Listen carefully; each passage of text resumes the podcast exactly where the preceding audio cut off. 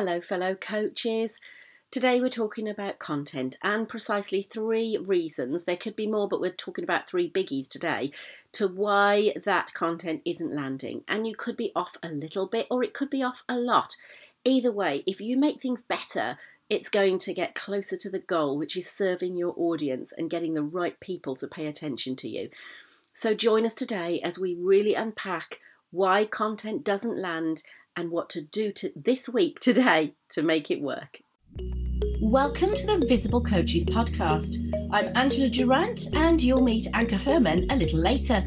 Between us, we have 30 years of business experience. We've started and grown our businesses from nothing but an idea, learning to play to our strengths as introverts in what often feels like an extrovert world.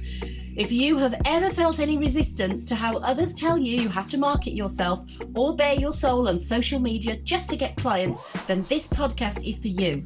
We know the unique challenges that introverted coaches face when it comes to selling their services. So, if you're ready to learn how to spot those golden opportunities right under your nose, clarify your message, nurture that market, and get more business coming your way, all without sacrificing your energy levels or well being, then plug your AirPods in and let's go.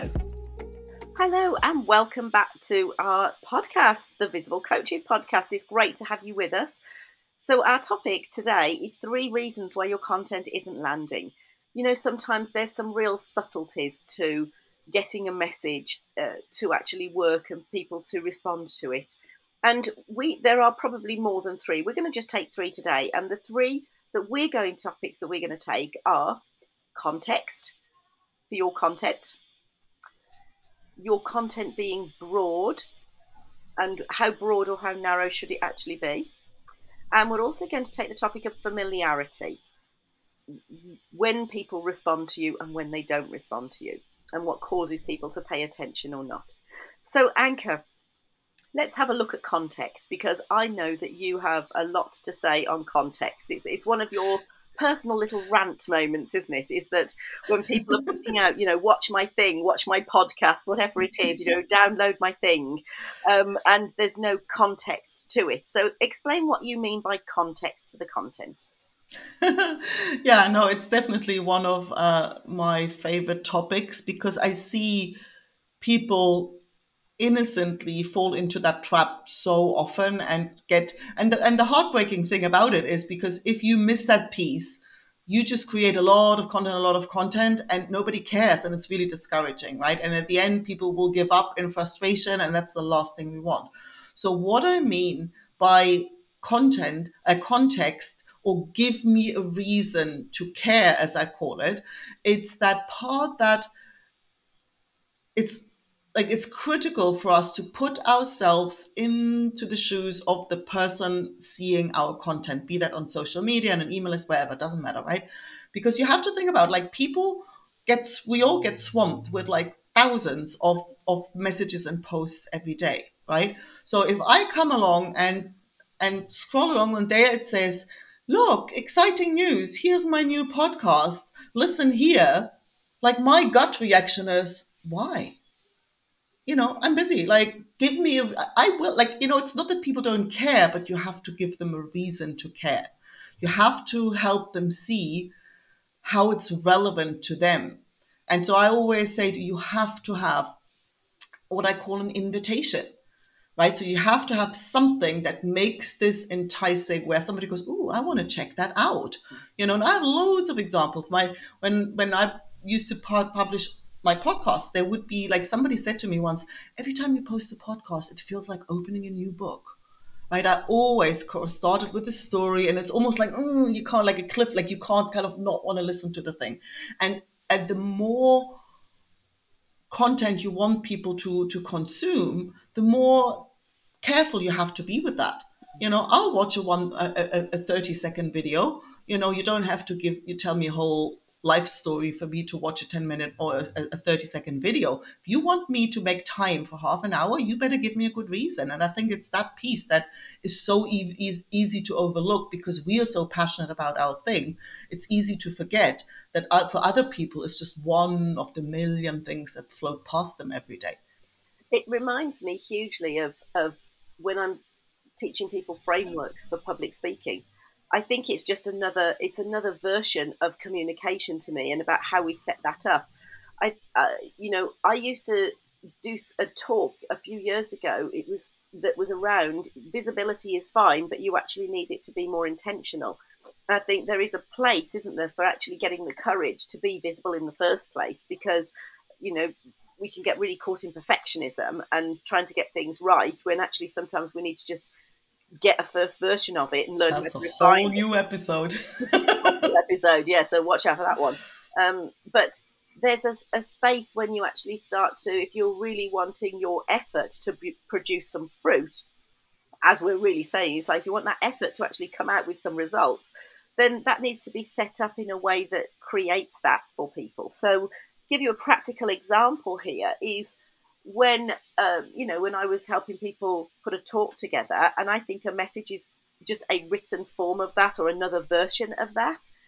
The first thing that I would get people to do is give them an overview of why we were going to spend 10 minutes together, or as you say, 30 minutes together, or 50 minutes together in a talk. You know, for sure, I had them in a captive room. The difficulty now with social media is you haven't got them in front of you and they can scroll past pretty quickly. But in a room, they at least they are going to feel more embarrassed to get out and walk, walk out in the middle of it. You might have a captive attention, but you don't necessarily capture their attention. But to give them a reason or a context for why you're speaking to them and what they're going to get out of the time that they invest by sitting and listening to you, that I think it's it's context. It's also fundamentally helpful to people. It's it's basically saying, look, here's the overview. Here's the journey that we're going to go on in this short time together. I'm going to talk about these topics. This is where my expertise is. This is, you know, why I'm qualified to actually talk about this area. And at the end of it, we're going to end up here. So it's a bit like this mini journey, even before you actually do the bigger journey of the content. So practically that can look like you know if you're if you've got a pdf if you've got a download if you've got a checklist or you've got a new something that you want to get visible to the world uh, to, to people it's it's that short introduction it's that short bit say in this first in this topic in this first podcast i'm going to be discussing x y and z. This is where we're going to be getting to to people. It really gives them a relevance and an ability to kind of go you know what? I think that's that would be a topic I'd like to listen to. Straight away, you're going to get more results from that. So that's what I think we're really talking about when we're talking about context. And I wanted to give you some level of practical way of looking at that. So we weren't just discussing the topic, but we're going, okay, next time you're putting something out, think about that place. Like, are you telling people where you're taking them on the journey and why you're taking them and why paying attention? Is, you know, even to your 10 minute, your half an hour, your podcast, your checklist, where is it going to take them? Yeah, because in the end, it comes down to respecting mm. your audience, like respecting their time mm. and giving them what they need for them to make that decision whether they want to spend that time with you or not. You know, you can go and it's like you can learn a lot about this if you just go to YouTube and find the most kind of, you know, the most popular or the most successful YouTube channels in your in your industry. You know there's there's like we can put something in the show notes. There's a couple of, of channels when you look when they do that really well they do exactly that. They have like their 10 minute video the first minute or two is spent explaining what we'll cover and planting little seeds to entice you to actually stay to the end of the video. You know like that structure if you apply that to all your content you're going to see the difference. And I think that's that's a really lovely place to to end on because it's something really practical. We'd love to know if you try it out or if you want some more help with that. Um, because as you do that, you will also have to settle down and go towards mastering those messages and being able to learn to communicate more effectively through the channels that you're doing. And it becomes, let's just face it, it becomes less about us and our insecurity, uh, or even our hobby horse points of view, and it becomes way more about are we actually being in service to the person that's listening on the other end, and are we giving them something that they can truly take away and understand or think about or action today? And I want to add one one piece, and I think you know because we promised three pieces. You know, the second piece was the be clear on the topic, which kind of goes very much into this context setting, right? The more precise we can narrow down what it is we're actually talking about, the, the easier it is for people to make a decision of whether they want to actually check this out. You know, like live your best life. It's always like the good old downtrodden example. It's probably hard to catch people's attention with that. Yeah. And the piece that I really don't want to go without pointing towards is is what we call familiarity, mm. right? And I've I've literally had um, because it's also to help you sort of relax and be kind to yourself because I literally like last week I posted two posts that I actually repurposed from like 2 years ago. Same post, right? Same image, same post. Now, I remember like when I first posted that one about my grandma and and her story, it's it felt like kind of little like you know you had this little vulnerability hangover. It felt really quite personal, and the response was kind of like like you know like one of those balloons it did not create the connection that i i was hoping for with people right so now i'm posting the same thing again now and that post is still going through like strong days later right? And people responding and people writing to me. And like really nothing has changed in the story of my grandma. What has changed that a lot more people know me now. I've been on LinkedIn for a while. Like I have more of a community there. More people because you know if you watch yourself scrolling how often do you really pay attention to something from somebody whose name you've never heard? Mm. Right? So we usually scroll straight past if the name doesn't ring a bell.